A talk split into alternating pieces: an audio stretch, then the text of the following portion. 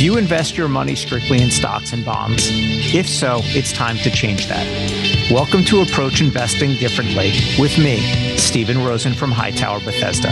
I've been advising clients for over 20 years on how to invest in alternative investments, and I'll explain why you should dedicate a percentage of your investable assets to hedge funds, private equity, and real estate in order to maximize returns and create a more efficient investment portfolio. Now, on to the show. Hedge funds may have an interesting reputation, especially with people who don't understand them but think they do.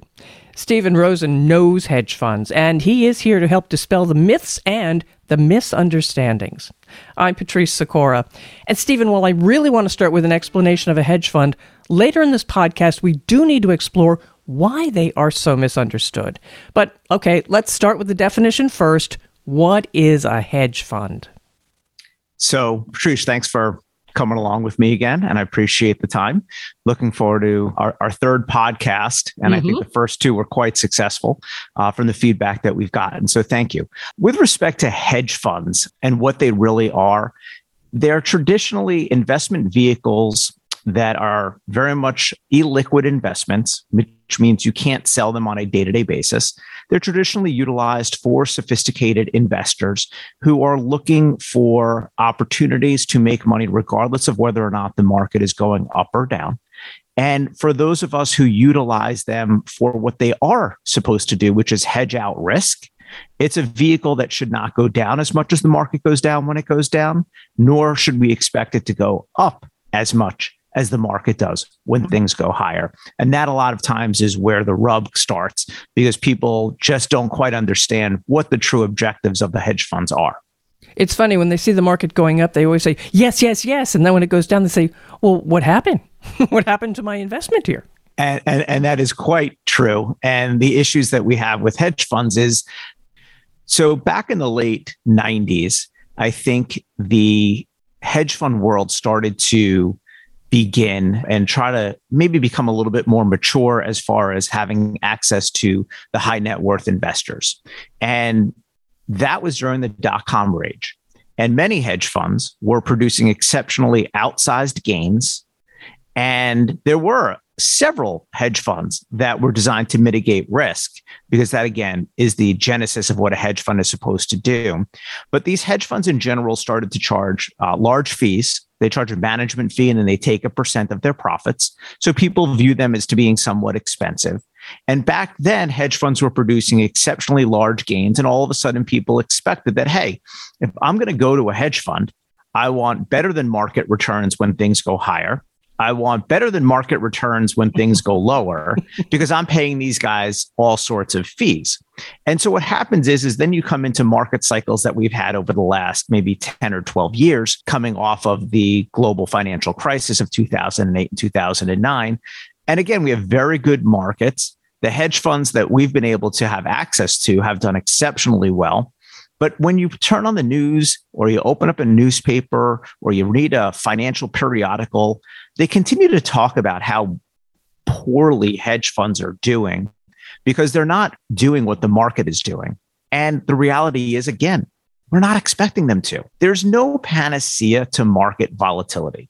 You cannot expect to make more money than the market does when it goes higher, yet lose very little, if anything, when it goes lower, or even make money when it goes lower. It's just not feasible.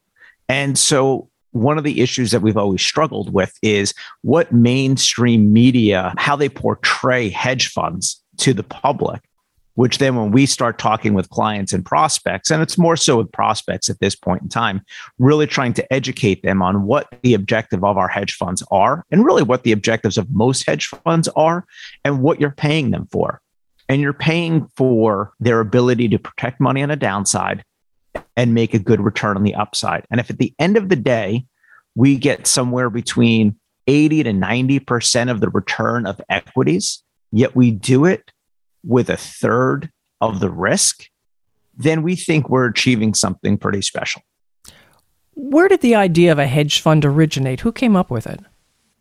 I mean, the hedge fund started decades ago. You know, you really go back to probably the 60s and 70s. I'm sure there were versions, but they really, again, became very popular in the 90s. I'd say early 90s is really um, when they started to to build their presence. And when you take a look at some of the the top hedge funds that we are, are utilizing, you know, track records for the most part are going back to the early 90s. Um, but again, I'd really say their popularity grew very much so in the mid to late 90s during the dot com blow up, because again, you had a lot of people who were making a tremendous amount of money in the late uh, late 90s and then you had the really successful ones that not only made money in the late 90s, but then when everything blew up in the 2000s, were actually able to protect capital and potentially even make money during those three years of the bear market where the S&P 500 was down about 50%. And then you're off to the races from there. All right. Um, are hedge funds regulated at all? Yes, very much so. And that's been a topic of conversation probably over the last 10 to 15 years, particularly after what those who might remember as the Bernie Madoff fiasco, where he essentially had a Ponzi scheme that took tens of billions of dollars that he essentially stole from investors. Now, fortunately, a lot of that was recovered, but the fact that he was completely unregulated, the fact that he self custodied his assets, he created his own statements, created a very large black eye for the hedge fund industry.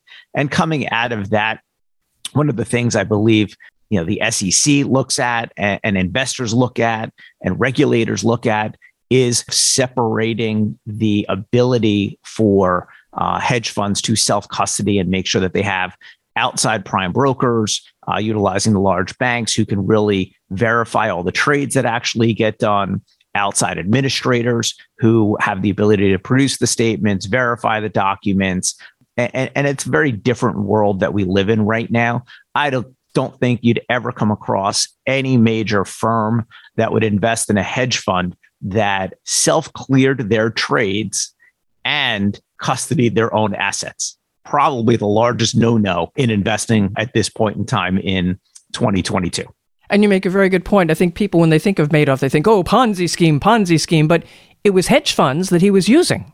No, um, he was the hedge fund itself. There you go. Um, and so that's the one thing to keep in mind. The issue that you had, though, is that you had other what are called fund of funds, where an investor might invest with one hedge fund that invested in several other hedge funds, one of them in that instance being Madoff. And so that's where it proliferated across not just people who were directly invested with Madoff, but then other companies who were invested in his fund as well, or other investors who were invested through other companies uh, that invested in them. And so, again, a, a black eye for the industry, but one of hundreds, if not thousands, of hedge funds that are out there.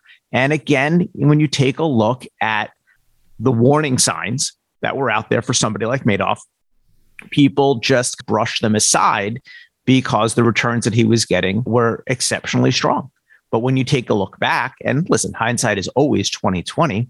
But when you take a look back, and again, you bring up the idea that he was self-clearing, he was self-custodying, it you know, created a, a, an opportunity for a lot of problems. But again, I, I, think that's one person, that's one black eye. The reality is, it's a very large industry that has had tremendous amounts of success and, and has provided massive amounts of value for investors, both large and small. And that's something that we've recognized. And that's one of the reasons why it's such a large portion of what we invest as far as our clients' portfolios are concerned. Now, your clients obviously are looking at performance. How do you measure performance?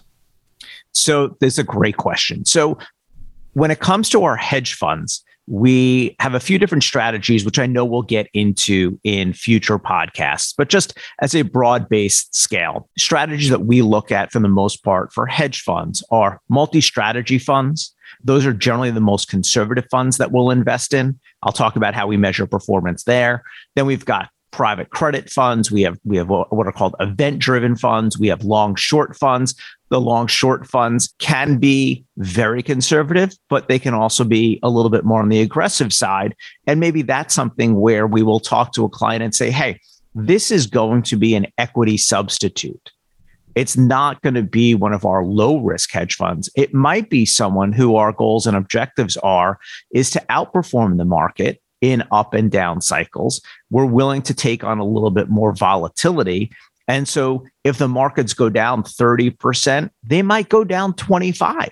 But if the markets go up 25, they may be up 40. And that's a conversation that we have um, with our clients. But that is what I would call a satellite type of strategy as it relates to hedge funds for what we talk about with our clients.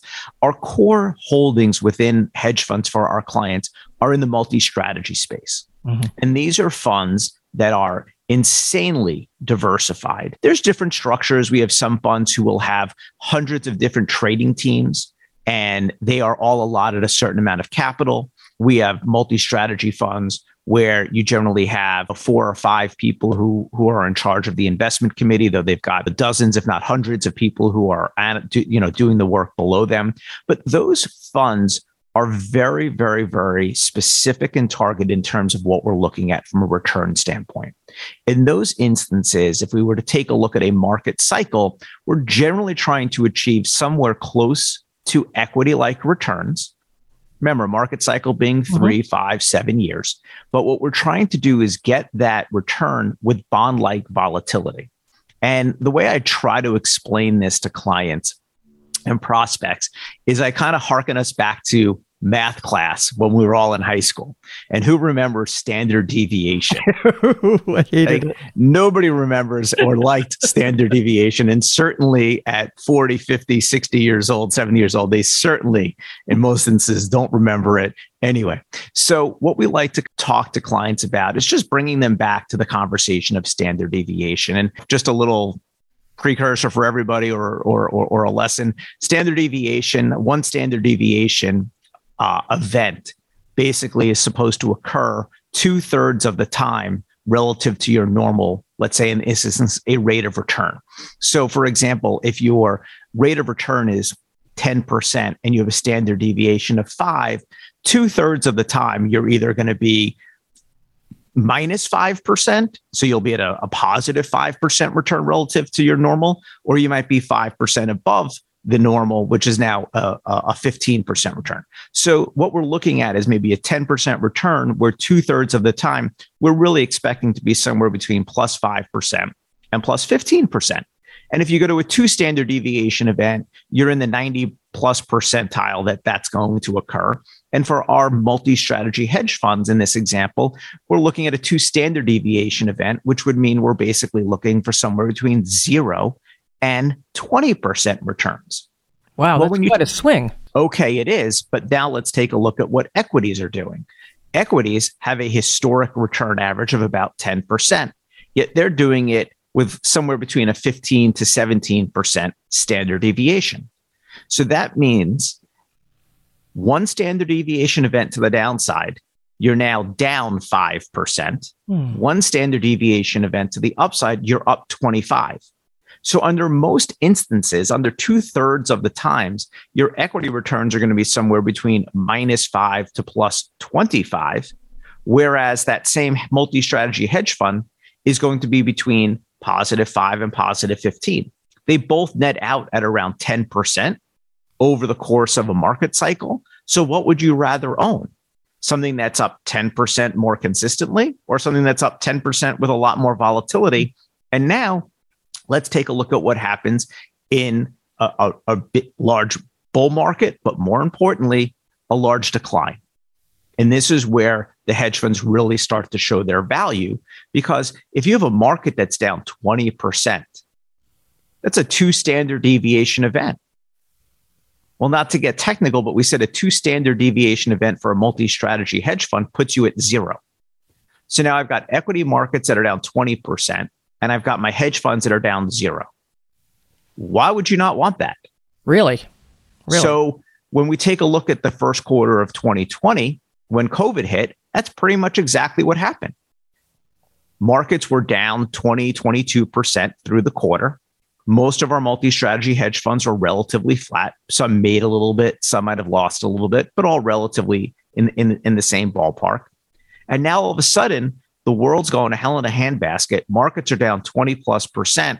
And people who only have stocks and bonds are losing their minds because here we go again. Mm-hmm. Here's another down downswing. Here's I'm going to lose all my money again.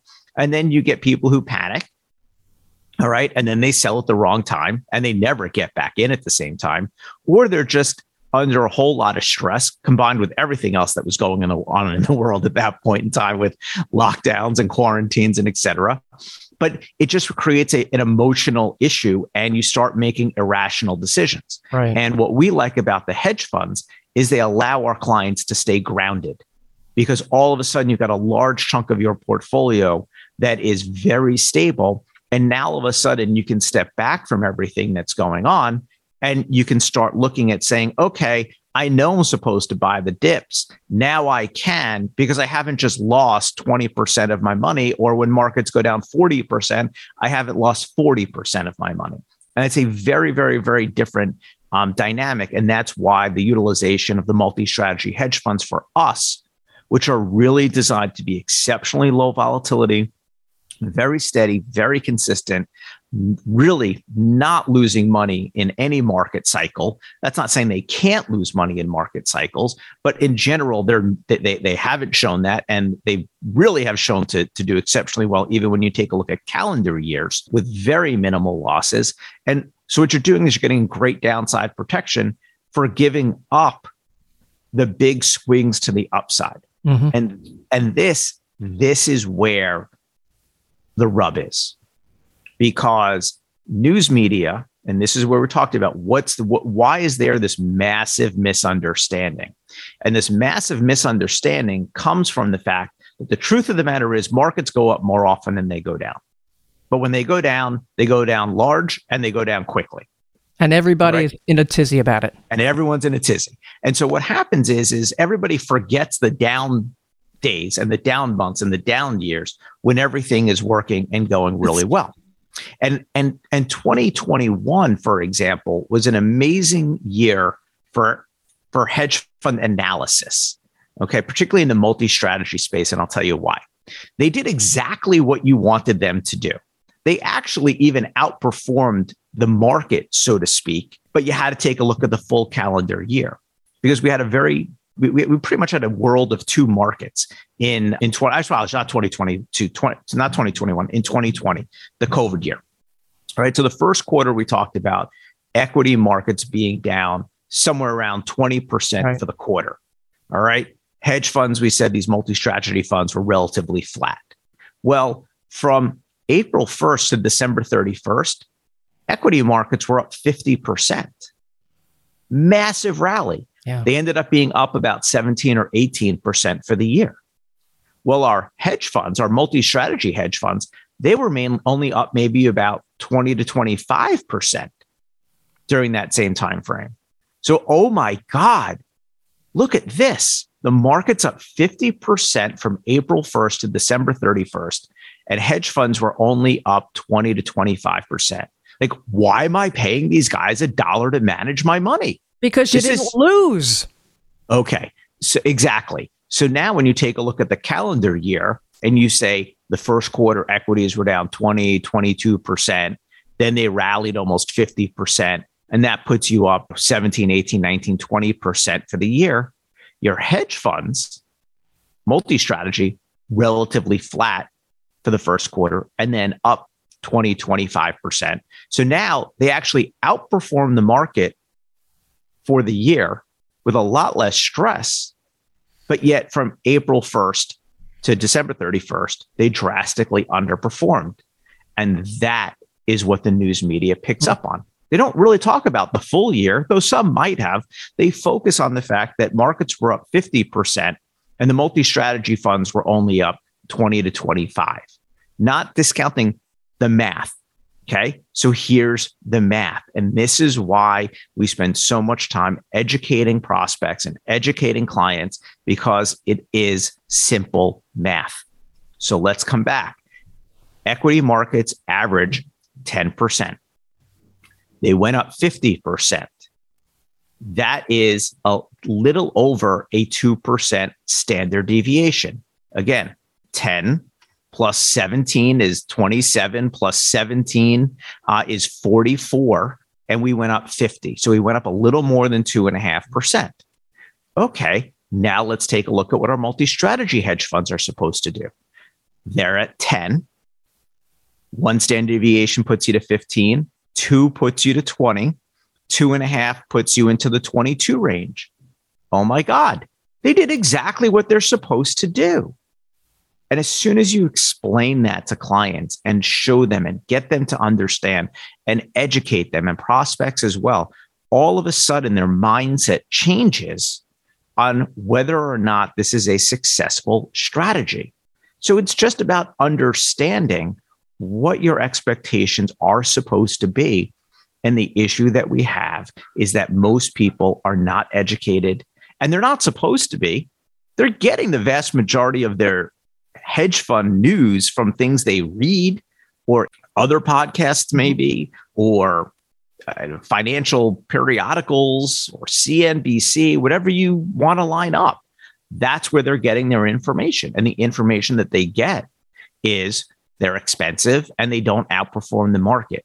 Again, they're not supposed to. Who is a good client for a hedge fund?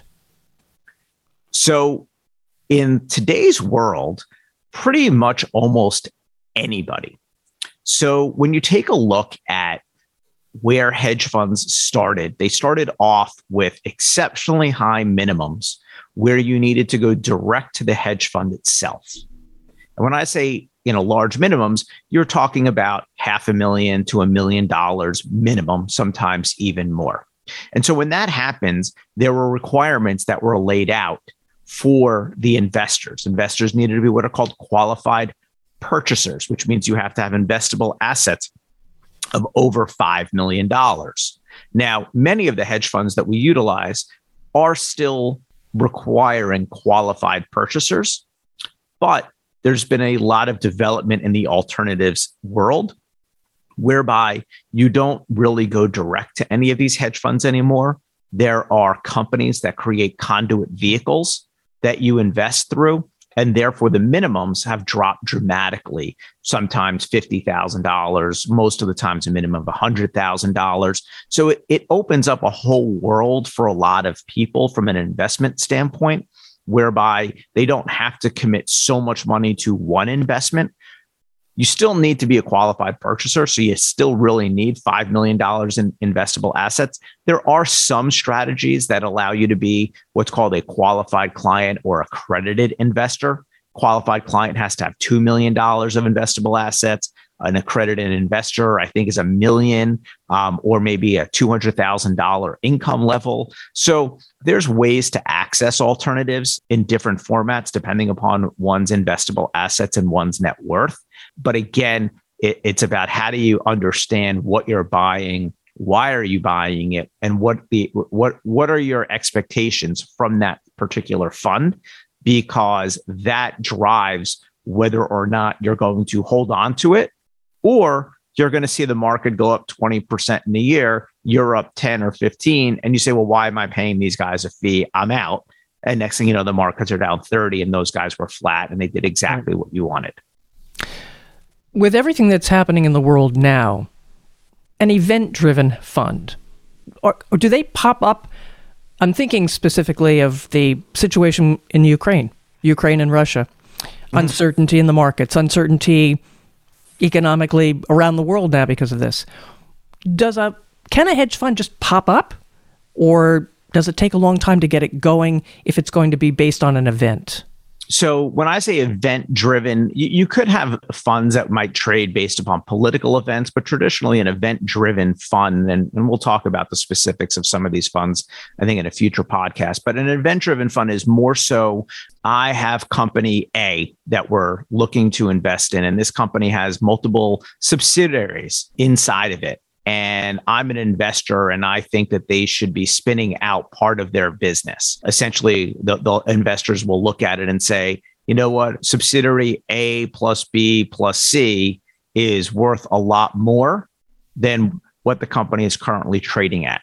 And so what they will do is they will engage with management of that company in an effort to show them the value and maybe potentially get them to spin off one of their uh, subsidiaries to try to unlock value. So when we talk about events, we're talking about an event as it's related to an actual company um, and how you unlock some value in terms of how management is running that company. And that's just one example of different event strategies that are out there, but that's the general thesis of it. And with respect to hedge funds, it's very important to know any Tom, Dick, and Harry can can roll up and create a hedge fund if you register it and and and and do that.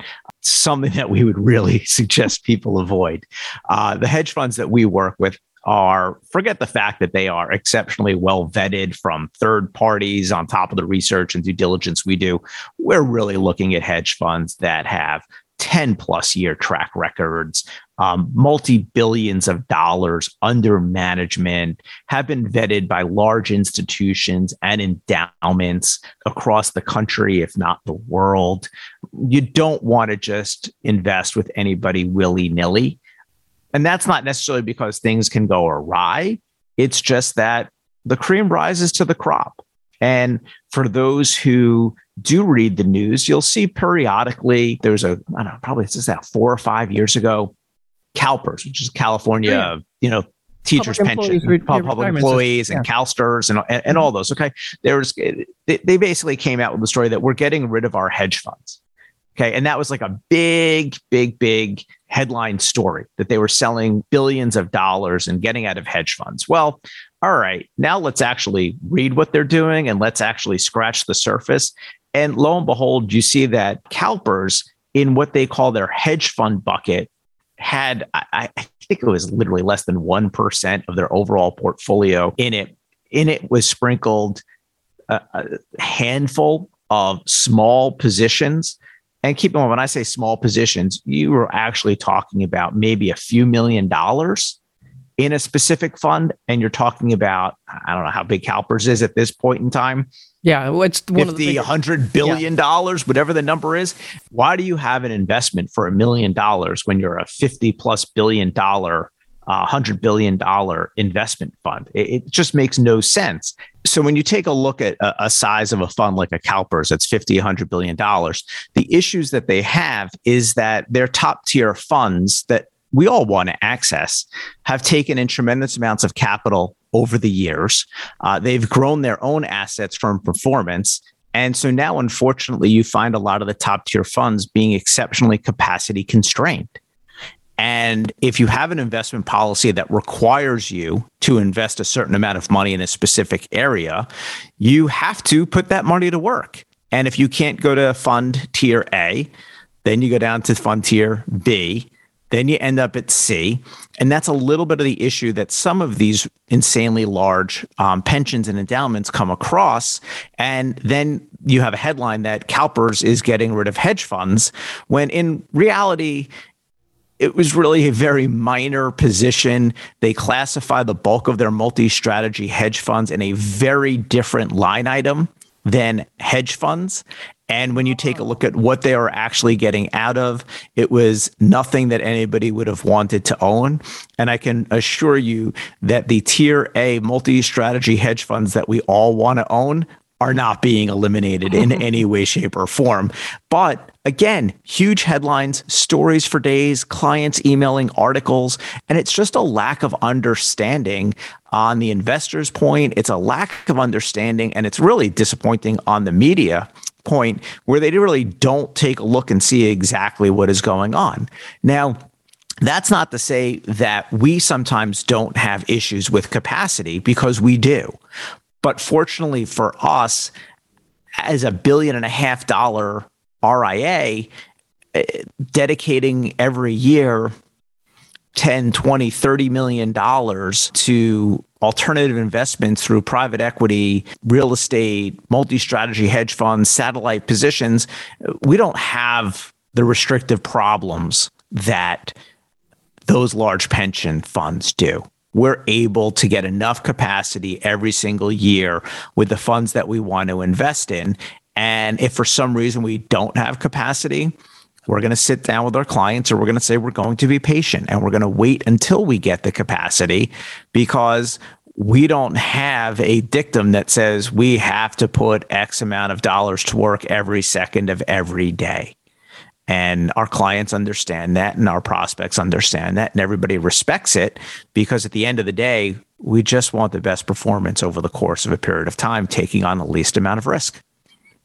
Stephen, what topic do you want to t- talk about in the next podcast? Because this is fascinating. We could keep going, but we are we running could, out of time, I'm afraid.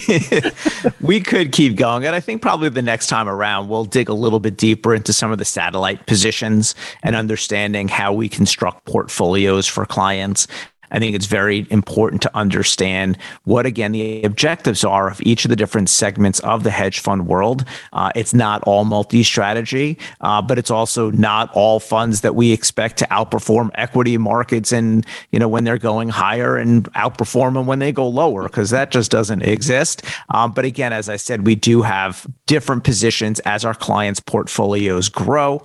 And there's also opportunities sometimes where tactically we will look to do things. Um, and we can talk about that. Things like private credit. There's a time and a place for that. Some will say there's always a time for a place. Maybe I'll agree with that. But there's other times where you really want to try to focus on, on, on taking opportunity on credit investments that the average person and or average mutual fund just can't get access to. Um, and when you have times of stress, you have bankruptcies, you have recessions, things of that nature, um, there's opportunities to be very tactical with how you can deploy some of your money uh, in an illiquid format. And so we can kind of touch on the different segments of, of the hedge fund markets before I know in future episodes, uh, we're going to start talking about private real estate and private equity. All right, I look forward to that. Now, how can listeners reach you? Because I'm sure lots of people are saying, what about this? So, we always suggest the first place to do is head to our website, which is www.hightowerbethesda.com. And there you can start to take a look at exactly what our philosophies are. We've got white papers on there, links to our various podcasts that we do. And then you can reach out from us uh, from that standpoint. And then we'll always reach back out as quickly as we possibly can. Uh, you can follow us um, on Twitter. Uh, you can follow us on LinkedIn, uh, whether me personally, Stephen Rosen, or you follow the firm at Hightower Bethesda, uh, where we'll consistently post um, whether they be our quarterly updates, blog posts, uh, and of course, uh, new podcasts. Exactly. So follow Approach Investing Differently. That is Stephen's podcast. You're listening to it now. Follow. That way, you'll know when the ne- next one is ready for you when it's available. And share with colleagues and friends. They will find this very interesting. I'm Patrice Sikora, and let's talk again later. Thank you for listening to Approach Investing Differently. Don't forget to follow the podcast to be notified whenever a new episode is released. Hightower Bethesda is a group comprised of investment professionals registered with Hightower Advisors LLC, an SEC registered investment advisor. Some investment professionals may also be registered with Hightower Securities LLC, member FINRA and SIPC. Advisory services are offered through Hightower Advisors LLC. Securities are offered through Hightower Securities LLC. All information referenced herein is from sources believed to be reliable. Hightower Bethesda and Hightower Advisors LLC have not independently verified the accuracy or completeness of the information contained in this document. Hightower Bethesda and Hightower Advisors LLC or any of its affiliates make no representation or warranties express or implied as to the accuracy or completeness of the information or for the statements or errors or omissions or results obtained from the use of this information. Hightower Bethesda and Hightower Advisors LLC or any of its affiliates assume no liability for any action made or taken in reliance on or relating in any way to the information. This document and the materials contained herein were created for informational purposes only. The opinions expressed are solely those of the authors and do not represent those of Hightower Advisors LLC or any of its affiliates. Hightower Bethesda and Hightower Advisors LLC or any of its affiliates do not provide tax or legal advice. This material was not intended or written to be used or presented to an entity as tax or legal advice. Clients are urged to consult their tax and or legal advisor for related questions.